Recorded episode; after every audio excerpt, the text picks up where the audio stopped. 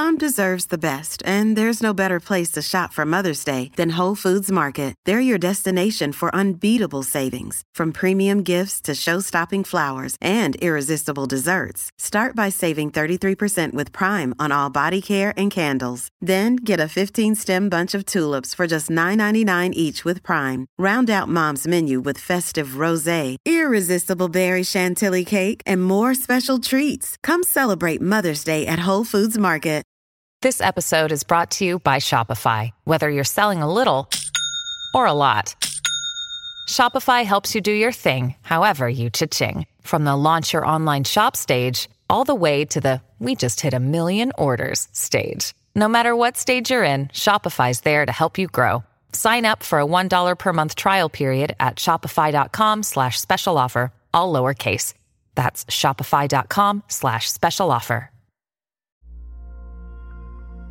We are just a week away from Valentine's Day. If your loved one is always on the hunt for beautiful earrings or a great-smelling candle or a well-made leather bag or bath time essentials, then you're in luck. We're partnering with Thistle Farms, a social enterprise that supports women survivors of trafficking and addiction, to help you find a great gift. Use the code Wear We Are at thistlefarms.org. Happy gifting.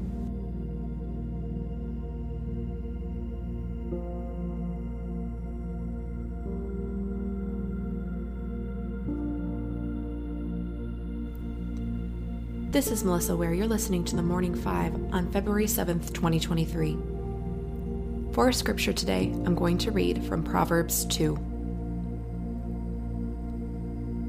My son, if you accept my words and store up my commands within you, turning your ear to wisdom and applying your heart to understanding. Indeed, if you call out for insight and cry aloud for understanding, and if you look for it as for silver, and search for it as for hidden treasure, then you will understand the fear of the Lord and find the knowledge of God.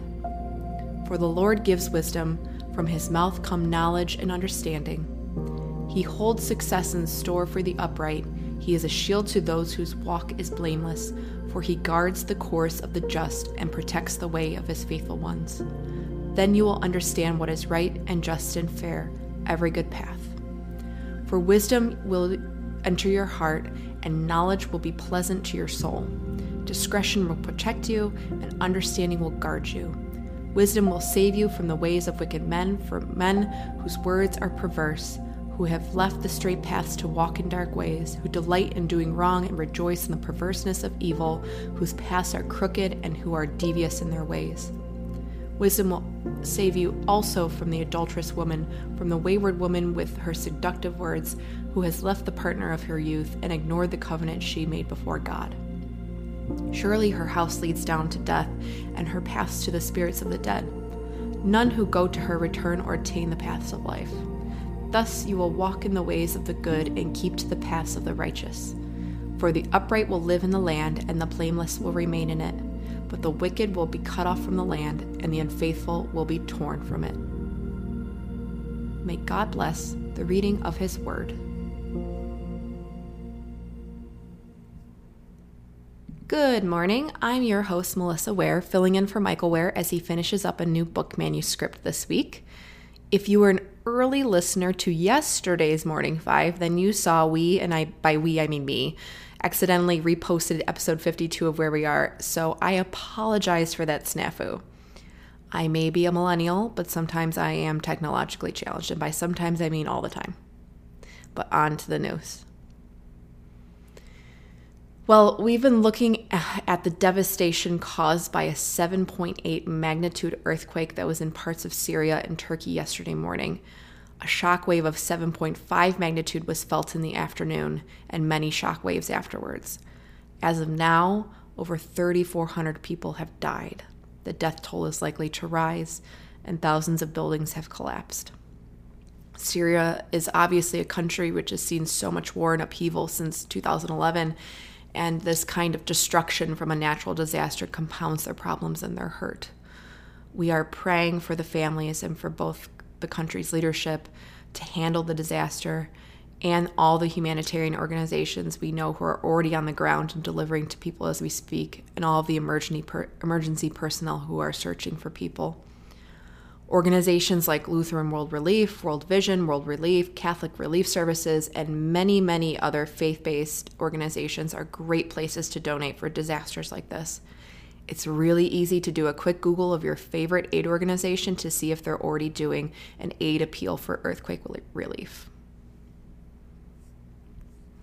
That spy balloon from China, there's more, we have more information.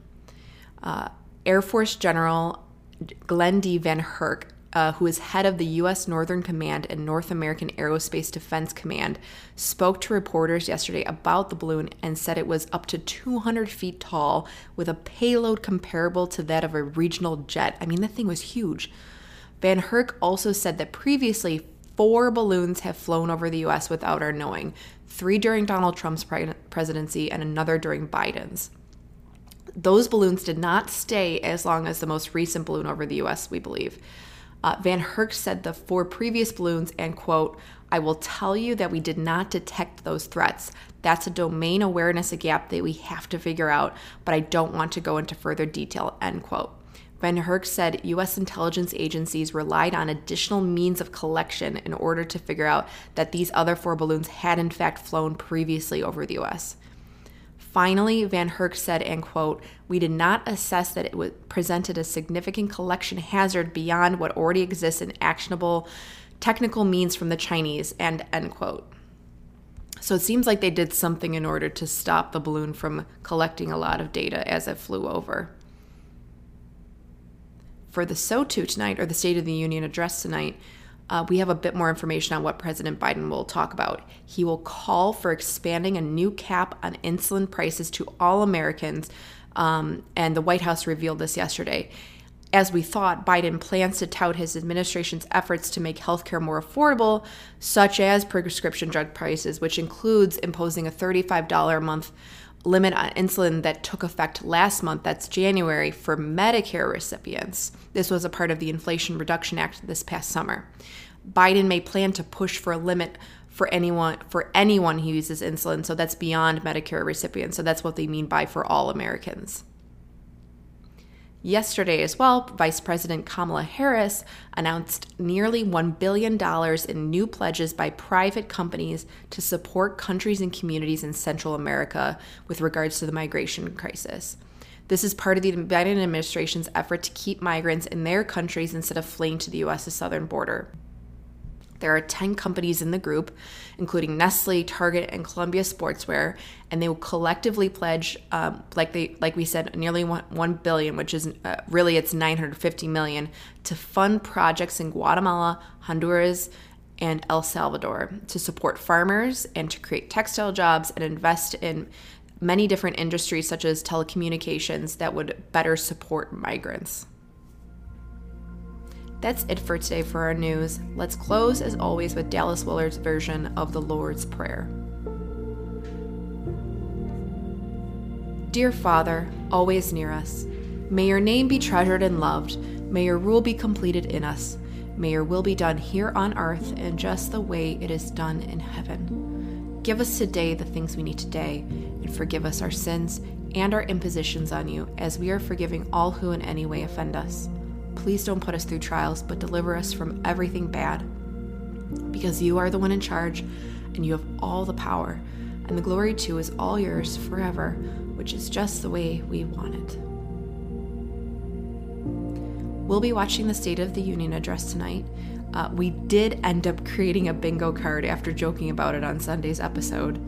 You can access the card and play it online, or download and print it. That's stored in the episode notes, the link to it. And do tell us if you got a bingo. May the odds be ever in your favor. That's a Hunger Games reference. Be well.